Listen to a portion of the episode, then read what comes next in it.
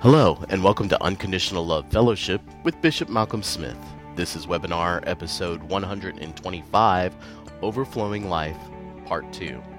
For more information and more teachings by Malcolm Smith, including books, videos, and MP3 downloads, please visit www.malcolmsmith.org. And now, Bishop Malcolm Smith. The Lord be with you.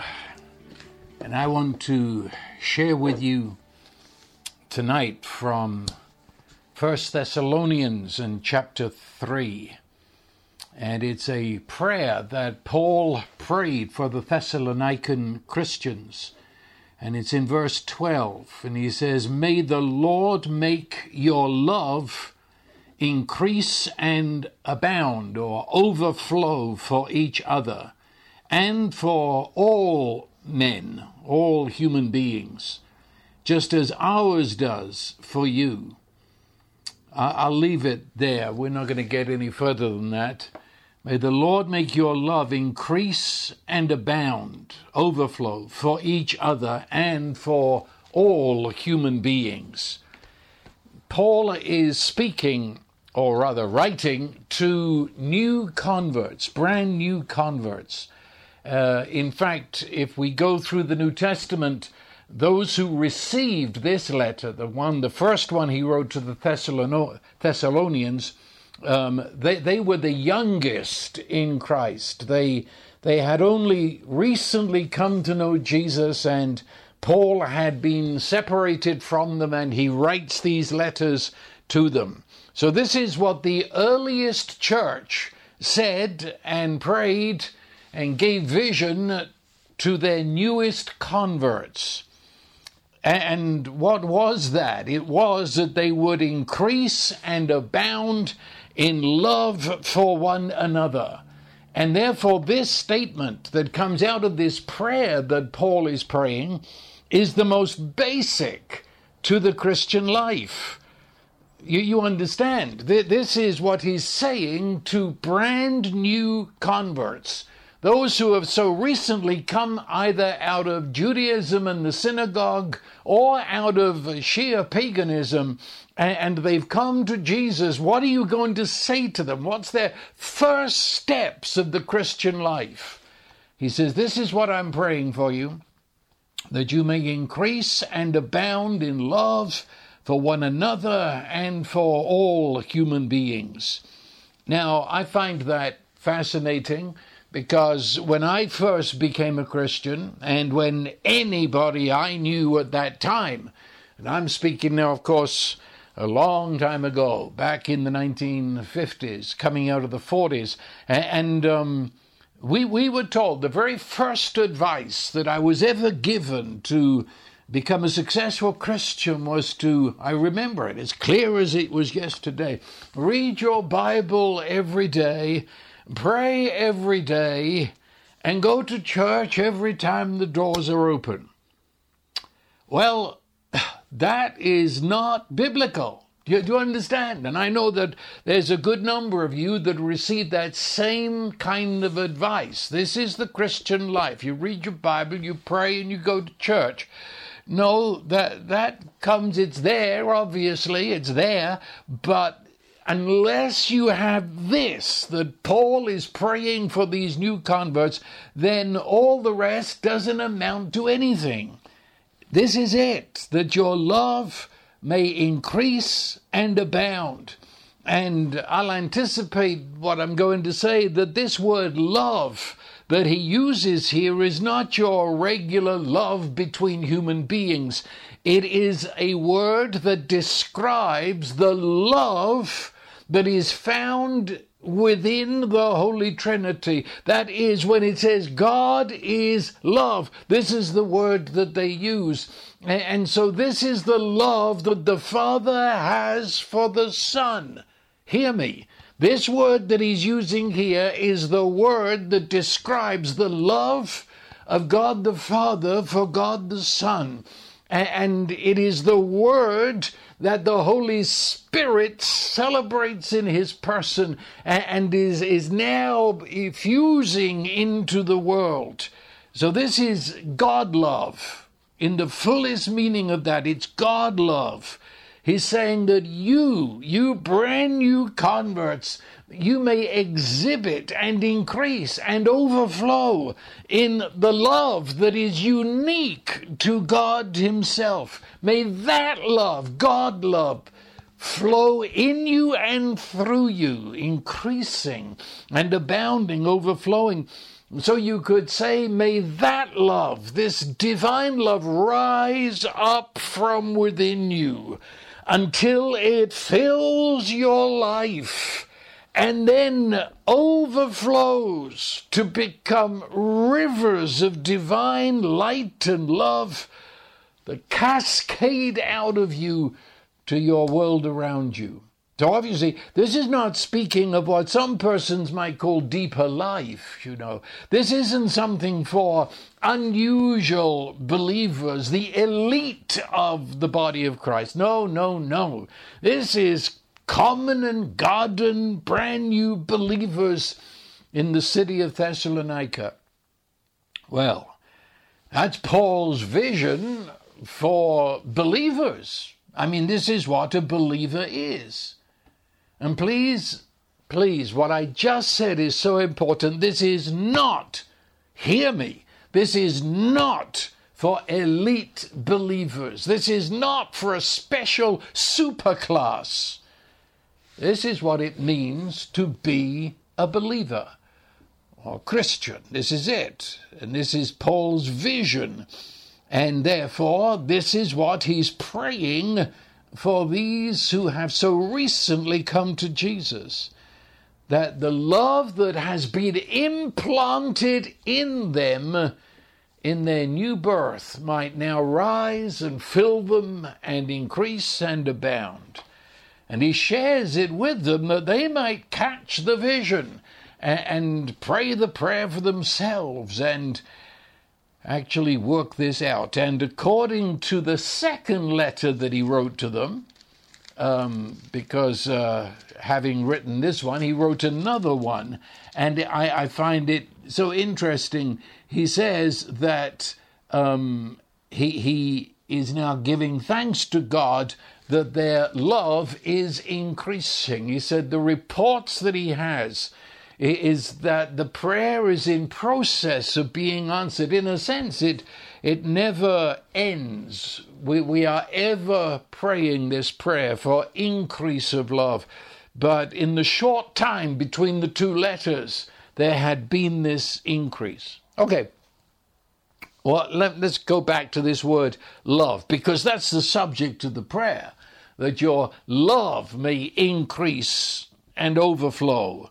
So, what is it? The Greek word that is used here is agape, A G A P E. And uh, many of you will have heard of that word, agape. But it's speaking of this agape as being in us. And the idea of increase and abound means, as I just said, to fill up until it goes over the side of the cup and, and spills out over the table.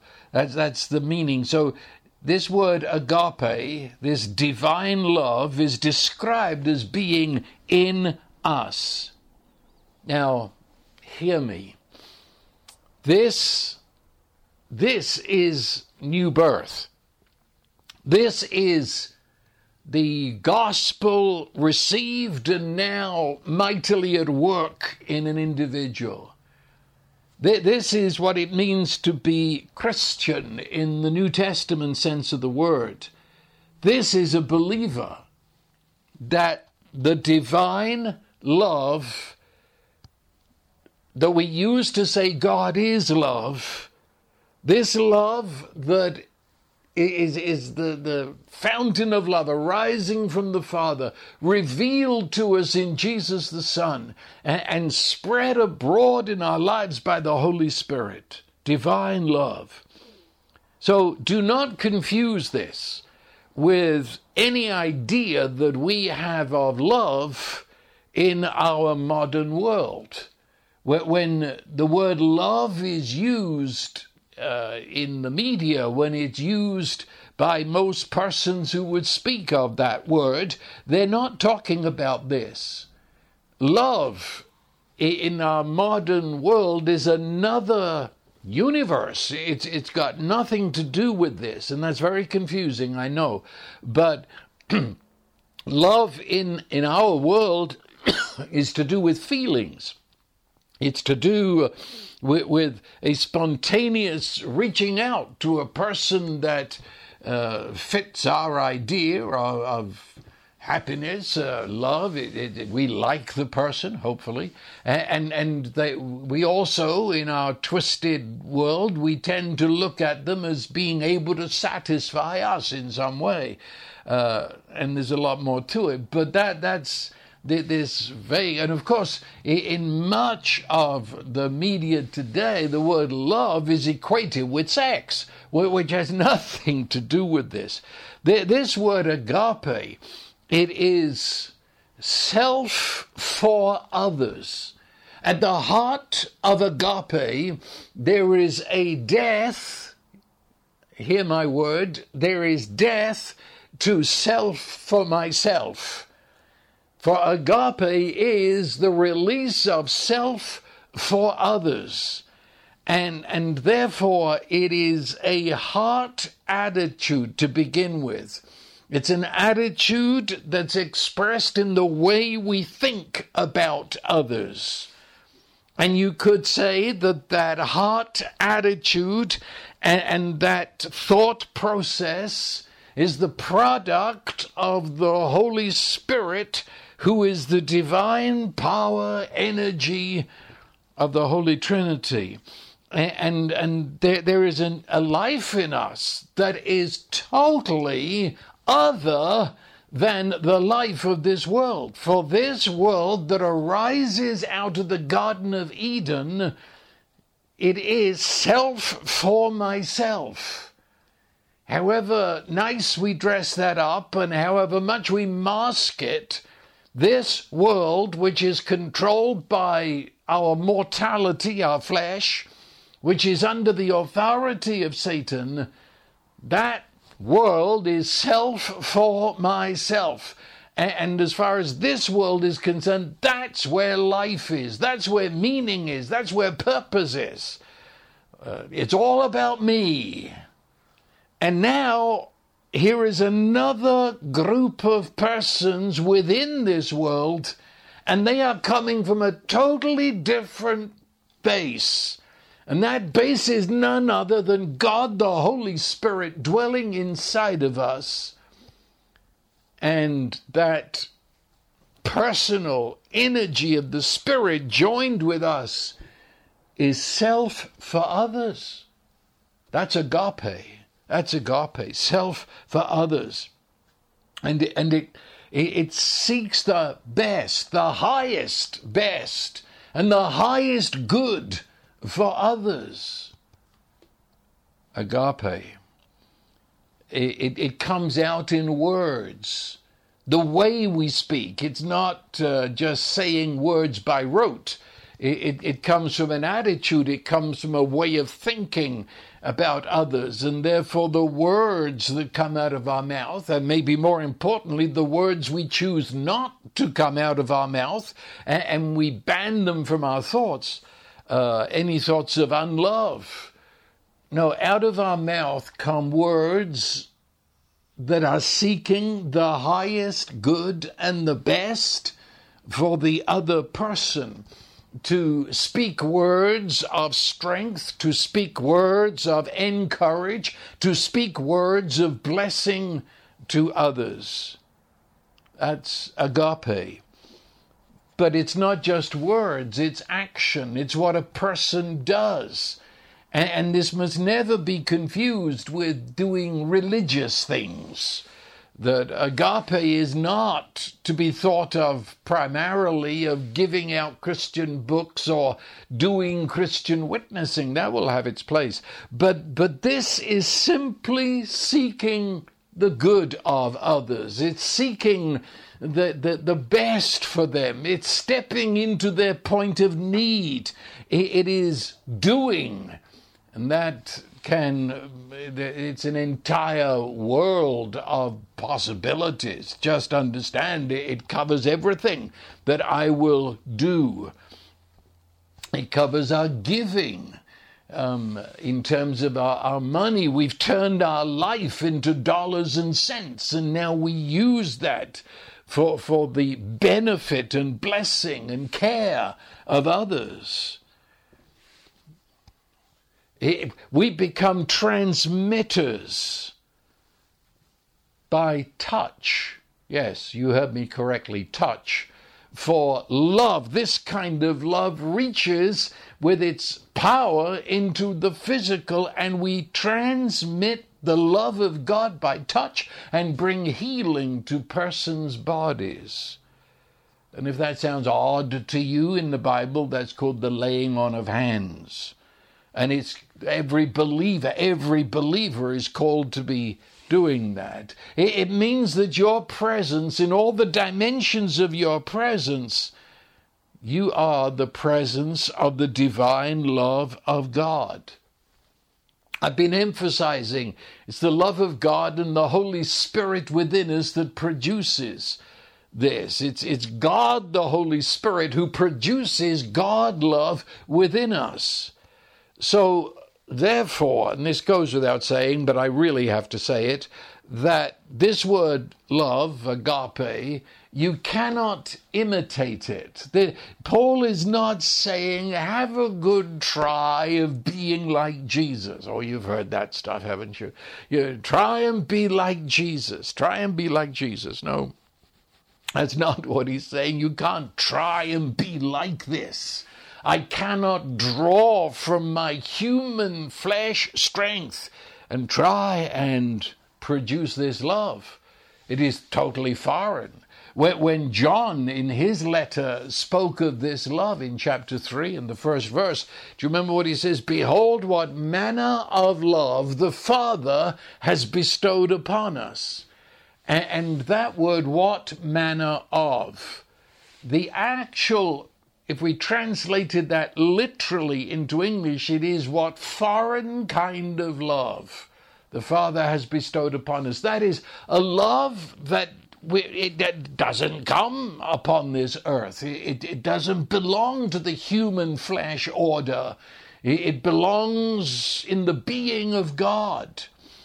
It's as if you were in the tundra of Alaska and saw a beautiful orchid on a tree, and, and you're stunned here in the frozen north you are looking at a flower that only grows in the Amazon.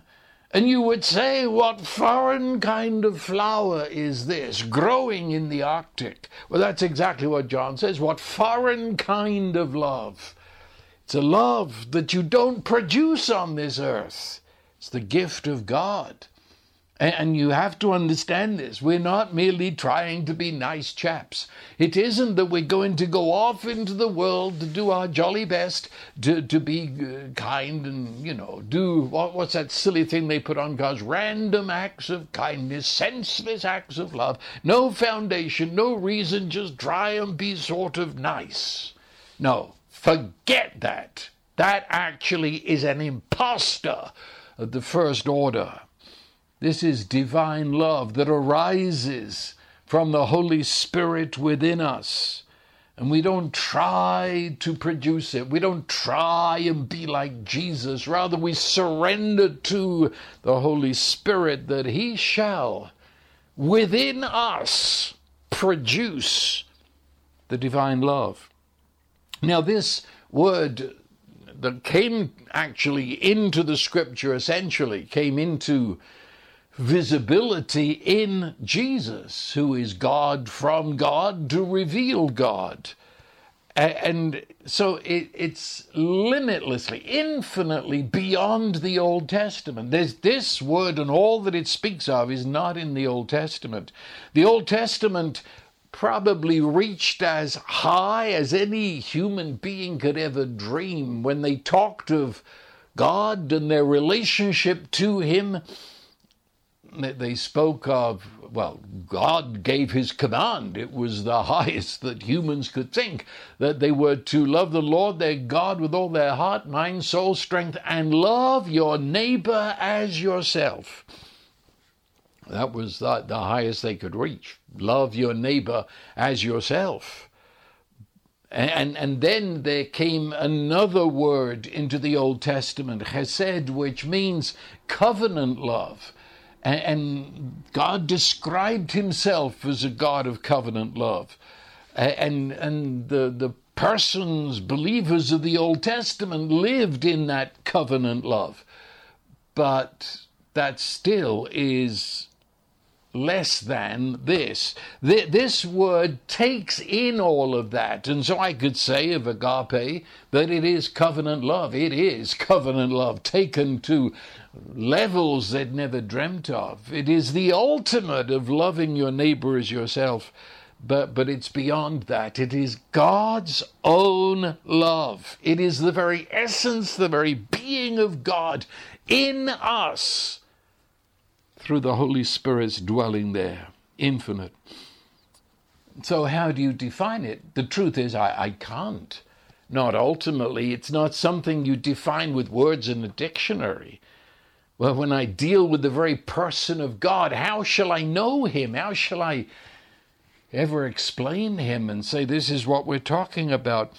No, the scripture says that Jesus, Jesus is God joining to himself our humanity. He's a hundred percent God and a hundred percent human, one person.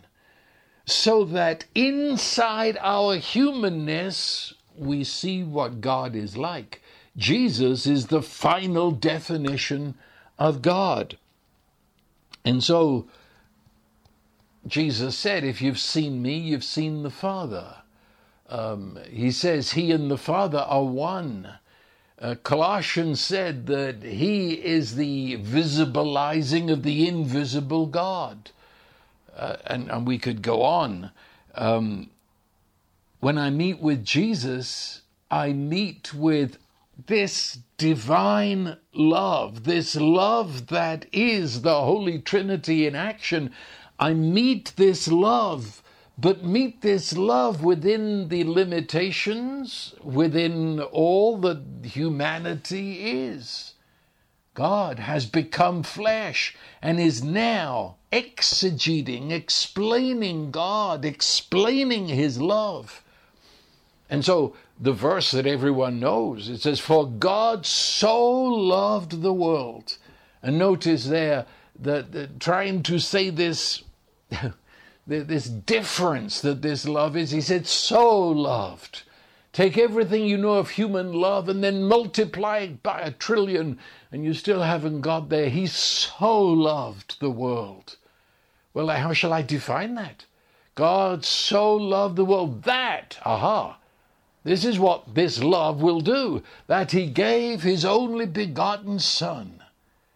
So Jesus, in his coming, his incarnation, Jesus in his life, Jesus in his offering himself in death and bloodshedding, Jesus in his resurrection and ascension. He is the definition, the revelation of this love of God, this agape.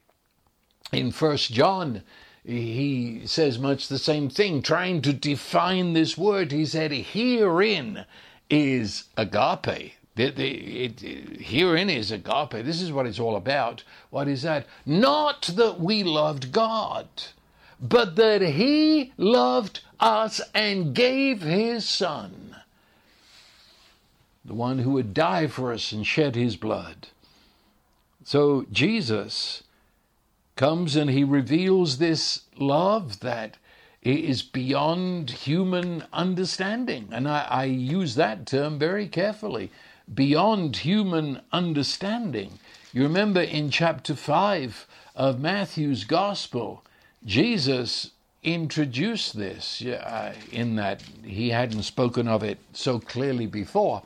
But he says, Matthew chapter 5 and verse, is it 44? Um, and here we are. We got this. Um, he says, you, you have heard that it was said, Love your neighbor, hate your enemy. But I tell you, okay. So he says, Now something brand new, something so new, hear me. Love your enemies. Pray for those who persecute you that you may be sons of your Father in heaven. He causes his sun to rise on the evil and the good, and sends his rain on the righteous and the unrighteous. If you love those who love you, what reward will you get? Are not even the tax collectors doing that? If you greet only your brothers, what are you doing more than others? Do not even pagans do that? Be perfect, therefore, as your heavenly Father is perfect. And that word perfect, uh, it's an unfortunate translation. It means complete, it means whole, it means full grown. Well, what's he saying there? He's saying, I'm introducing another kind of love, not just your neighbor, not just those you're in a covenant relationship with. Love your enemies. Pray for those who abuse you and persecute you, so that you will be sons of your Father in heaven. You will show the family traits, you see. And he says, your, your Father loves all, does he not? He sends his rain on the fields of the righteous and the unrighteous. He causes his sun to shine on godly people and corrupt people. Now you go and do likewise. Grow up and be children of God indeed. And remember in Romans 12, he said, if your enemy hunger, feed him. This, please hear this. We, we've heard this read in church, we've read it ourselves, this, and, and somehow it slides over our head. Let, let me say something very controversial, but you go into many places that are called Christian, and, they they would have crusades to stop a person smoking or drinking, and they glide right over this. Do, do you realize we have invented sins in order to avoid the real thing? The greatest tragedy in churches today where believers come together is that they don't love each other. And you have silly quarrels and separations and not talking to each other. No, this is basic. Jesus said, I've come, I am that love which is God love in human, and I've come that that love might be in you, and you go and love your enemies. Oh, what? What? He, he, he, he's the one who wept over Jerusalem. And we think that's, oh, you know, he wept over. Do you realize Jerusalem were the people who had rejected him? The Jerusalem, they were the people who would, in a few hours' time, be saying, Crucify him. It was Jerusalem people that put Jesus on the cross. You see, it was the Galileans, the northern people, that applauded him and said, Hosanna, son of David, and put their palm leaves down. That was the Galileans coming in but it was the Jerusalem people that crucified Jesus, and Jesus wept. And as I've told you before, I believe it, the, the, the original language there is with great convulsive sobs. He looked over Jerusalem and he wept and he said, Oh, Jerusalem, Jerusalem, how often would I have gathered you as a hen gathers her chicks, but you would not. But no condemnation, you see. He, he loved these who were his sworn enemies. And then, when these enemies, these same people, had nailed him to the cross, he said words which, again, so many just skate over. It's too horrifying to hear it. He said, Father, forgive them. They know not what they do. There's a whole hour or two just in that one phrase. But Jesus prayed from the cross with the nails already in his hands and feet. He prayed for those that had so recently put him there. Father, forgive them. They know not what they do. Think about that. Stephen, that young deacon of the first church in Acts chapter 7, uh, and, and Stephen, remember when they stoned him to death. Do you remember as the stones are falling upon Stephen and the life is going out of him, his last words as he looked up at those who persecuted him, and of course the leader of the group was Saul of Tarsus. And he looked up, and Stephen said, Lord, lay not this sin to their charge. What does that mean? He recognized it had already been laid to the charge of Jesus. And, and, and he is loving these people who are in the act of killing him, and he loves them in accord with the love that was revealed in Jesus.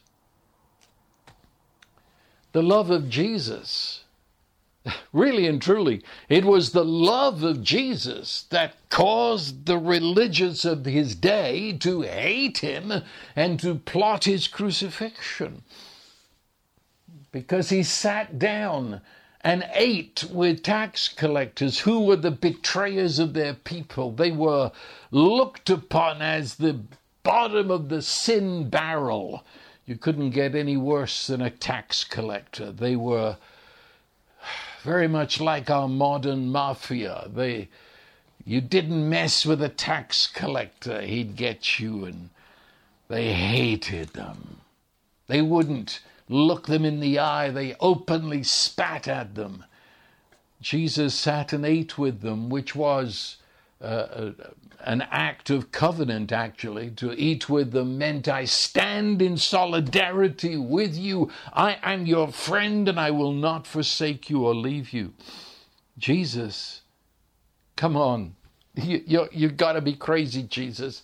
I mean, even folks that are not like the Pharisees, uh, I mean, people that are sort of nice, decent people who have been following you, when they see you sit with tax collectors, they're, they're going to walk out on you. You, you, you. You've lost. You've lost your crowd. Your mission's over if you eat with tax collectors.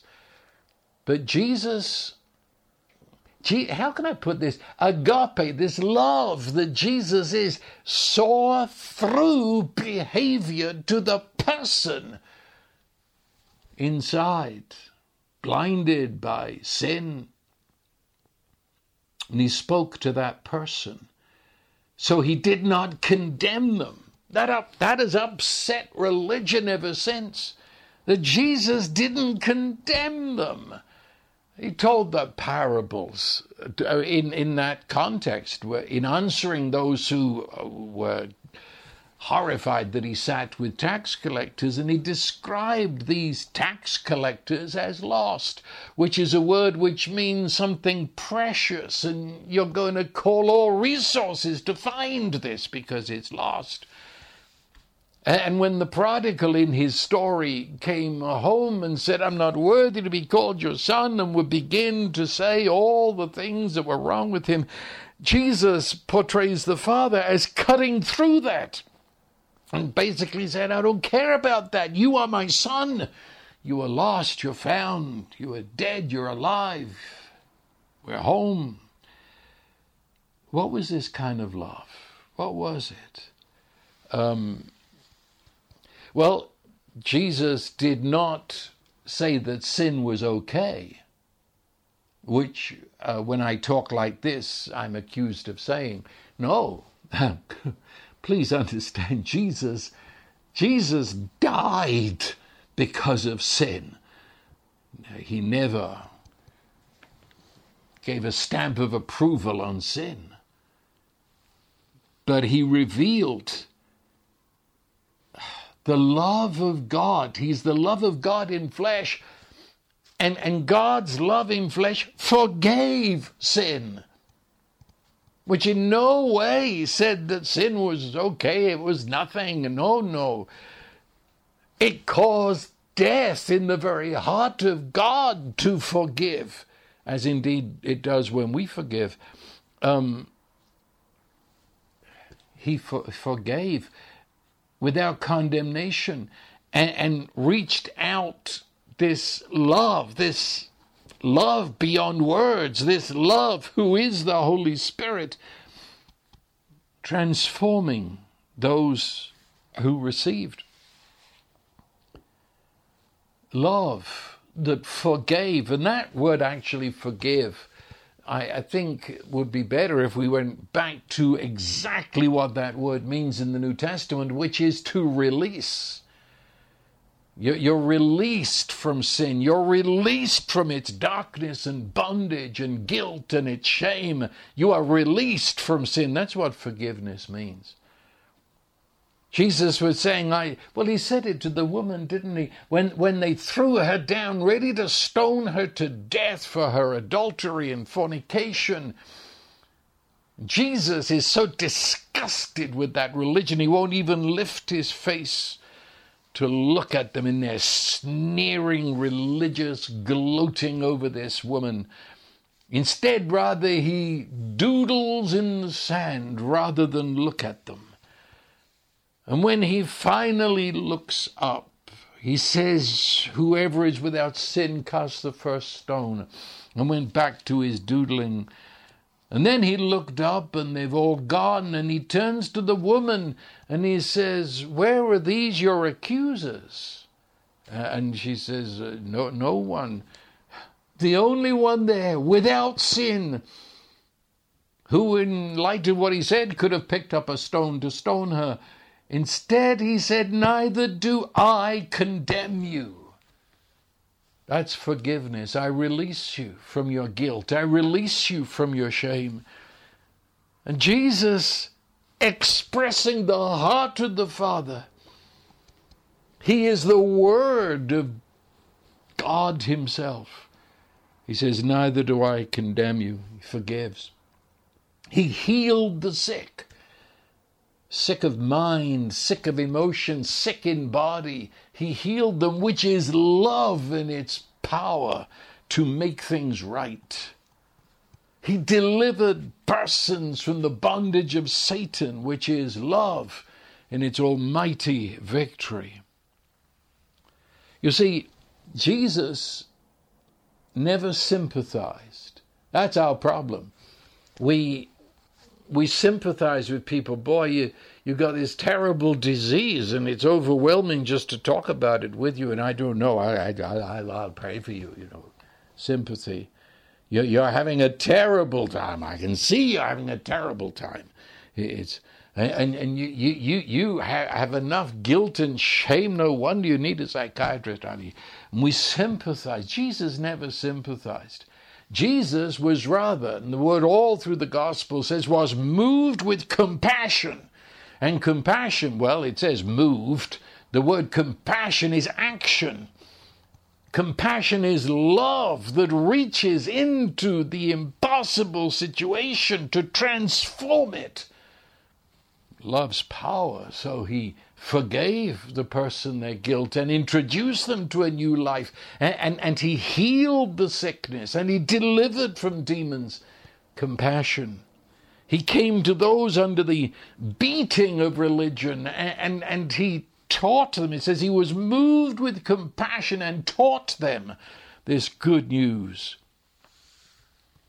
And then he introduced us to this mission that the divine love has entered the human race. And now the purpose of God expressed in Jesus is that this love that you've first seen in Jesus will now come into you. And you then will spread it. A new race of humans who are identified by love. And so Jesus gave one command, just one. Not ten, not a thousand, just one. Love one another as I have loved you. Now that's it. Not, not love your neighbor as yourself. Not even covenant love. But love one another as I have loved you. With the divine love that has entered your hearts and embraces you. Now give it away. Love one another as I have loved you. And as far as the world goes, he said, By this shall all men know that you are my disciples, in that you have love one for another.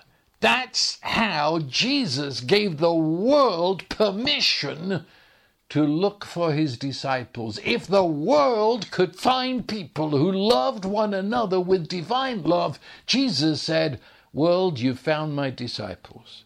And whatever they say, if they don't have that, they're not my disciples. That's essentially what that is saying.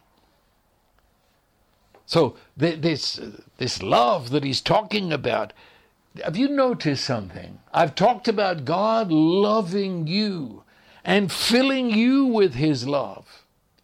But then I've spoken only of that love being given away to others. And again, you see, back to what they told me when I first became a Christian read your Bible and pray every day and go to church. Now, what is that saying? It is saying that God has loved me, though they didn't emphasize that too much, but uh, I'll assume that. So now I'm going to respond to God.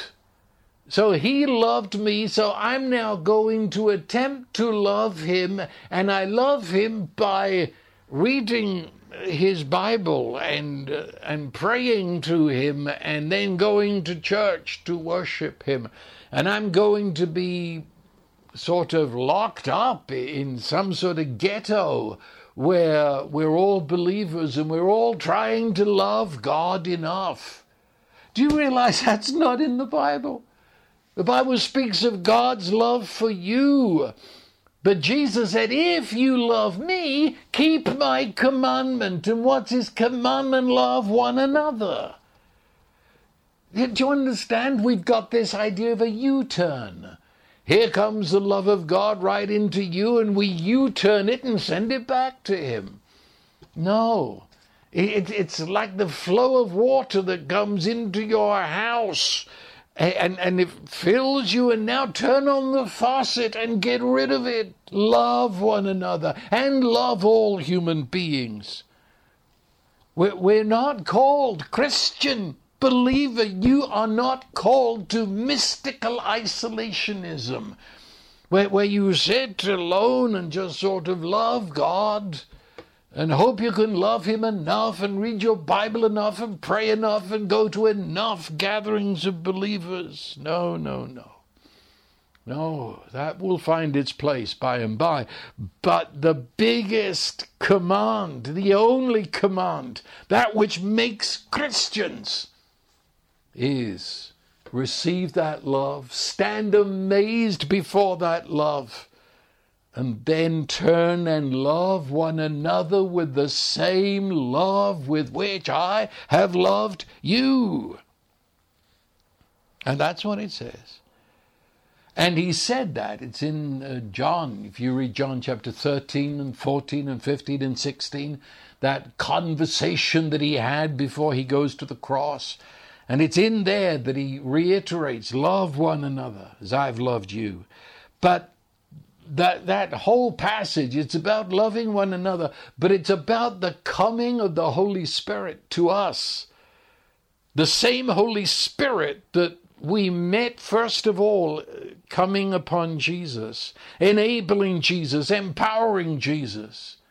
Now Jesus said I'm giving you that same spirit. So he says, Love one another as I have loved you. And then in the same breath, he is saying, the Holy Spirit is going to come and live within you.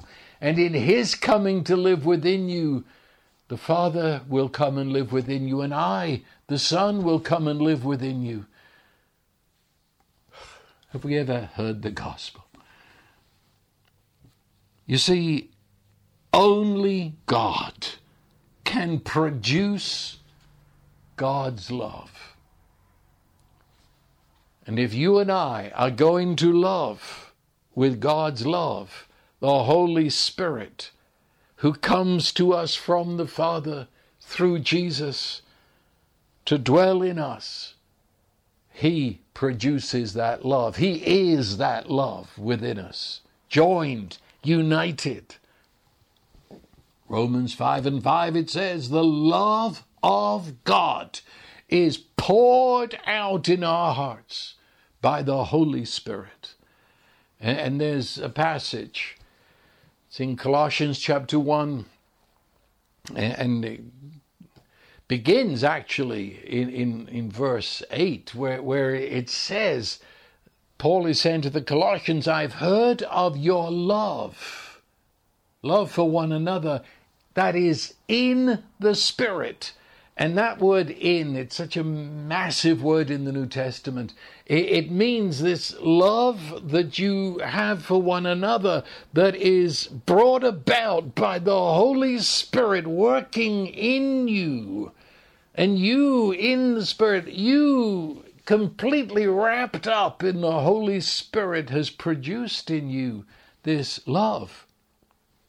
And then he goes on Uh, as he prays for them. And he uses every word in the New Testament for power, God's power. And he piles the words on top of each other that this power, in all these dimensions of divine power, so that you will be enabled. And he uses the word long suffering and patience, which is two words describing expressions of love. He, he said that the very same words that are used to describe the resurrection of Jesus now describe the love of God being released into your life. This is you. If I were to describe my ministry, it is that I'm seeking to show believers who they really are. For to see a believer go through life blind and deaf to who they really are is one of the greatest tragedies in the world. You are this person I'm speaking of. You are the one in whom the Holy Spirit dwells, who is the shedder abroad of the love of God, who is the very power of God Himself, which is love within you to bring forth His love. Now, you see, the great illusion of many believers is separation. That somehow God's up there, you see. We're down here. He's up there. I'm in trouble. Send up SOS flares. Hope he sees me. No. God dwells in you. He dwells in me. And therefore he dwells in us, the body of Christ. Couldn't be closer. Couldn't be closer. It is union with the Father through Jesus the Son, made real within us by the Holy Spirit. And He's the love of God. I mean, you know this passage. He said, uh, well, actually, he goes through a whole bunch of things, and, and um, it's in 1 Corinthians 13, and he says, If I had all these things, that is, if I I could produce all these outward effects. If I don't have love, I'm nothing. It's interesting because he includes in there martyrdom. If I give my body to be burned, if if I give all my money to feed the poor, you know, I, I can have many outward symbols of Christianity. But he said, if I don't have love, I've missed the whole jolly thing. And then he goes and he defines it as best he can. Love, this divine love in us, is patient, is kind. It does not envy. It does not boast. It is not proud. It is not rude. It is not self seeking. It is not easily angered. It keeps no record of wrongs. Love does not delight in evil, but rejoices with the truth. This, this love, this God love in us. When, when John spoke of it in his letters, he said that we as believers, we dwell, we live, we have residency inside of God, and God has residency inside of us, and He is love. And therefore, we know persons who dwell in God because they love their brothers. They love the humans that they find themselves alongside. And how can you say that you dwell in God who is love and not love? That's First John. He also says that we walk in the light, and the light is God in whom there is no darkness at all. But then he goes on to say that that light is love. And he said, if you hate your brother, and hate is a word that, that takes in all of the aspects of unloving, he said, if you hate your brother, you're walking in the darkness and you're stumbling because that unlove to your fellow human brings darkness and confusion to all of your life.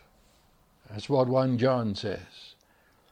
And then he says, This love for one another is the mark of having received the divine life. He says, we know that we have passed from death into life. How do we know that, John? Because we love the brothers and sisters. The first mark of this love is forgiveness. We release everybody, which means going back to the persons that stand way back there. They stand as centers of pain and hurt. And you, you look back over the decades and, and, and you shut them out. It's time to forgive. Remembering that that word means to release. Release them to the God who is love. Release them, that he shall do with them as only he can. He can't trust me with that. I just release them. And to say so down over the decades, I release you to the hands of the Father through Jesus Christ. To those closer to my present moment, family and friends and fellow believers and persons worked with. I release them. And I can do it sitting in my own room. I hold them before the Lord and I say, I release them to you through Jesus Christ. And our love begins to increase and abound. I say it begins with forgiveness because that's where so many find themselves hopelessly stuck. You know, Jesus said on more than one occasion, which I find interesting, every time he mentioned prayer or the word of faith, he said that it doesn't work uh, to a person who holds unforgiveness in his heart. So forgiveness is right here with what we're talking about, absolutely rock bottom foundation. And as we begin, first baby steps of forgiving as we've been forgiven, as we forgive in and we forgive them with the same forgiveness that we have received, we begin to move into this increase. That is this life that you have, which is the love of God, never stands still. It's never stagnant. It's always growing. It's an expanding circle, and I move and I begin to find the excitement of this, to forgive, and then to find positive ways of loving those in an increasing circle of my life. That's how it is. We, we find a greater capacity to love. The Holy Spirit. In, in just the next chapter, 1 Thessalonians chapter 4, it says, We're taught of God. And he's speaking about the Holy Spirit there. We're taught of God the Holy Spirit to love one another. And that word taught, today we might use the word coach. The Holy Spirit is our coach in this matter of loving one another. He tells us from within the ways of God's love. Well, my time has gone, and I think we'll visit this again. Um, there's a lot to be said here. It's a burden upon me that without this love of God flowing through us, we, we've missed it totally. We're just going around in circles. Let this prayer in 1 Thessalonians become your prayer for the next week. Pray it day and night that there shall be an increase, an increase to the point of overflowing of the love of God in you and through you, so that out of you there shall flow to all around you rivers of living water. And as you ask for that, be very childlike in your faith and say, then it's done. Every time you say amen, you know, the word amen means so it is. And so I pray and I say, so it is. So I don't start looking to see how loving I am and how spiritual I am. I just plunge into life to live normally. But I look back on it and realize how the Holy Spirit is beginning to coach me and introduce me to this life of increase and overflow. This is who you are. This is the hope of your calling. So I say, in the name of the Lord Jesus Christ, wake up and begin this adventure of being who you are. Another blessing of God who is Almighty love, the Father, the Son, and the Holy Spirit. I bless you with His love being shed abroad in your life, that in this next week you shall increase and abound in love. To all those within your circle and beyond. That's how I bless you. That's the way it is. That's the way it will be. Amen.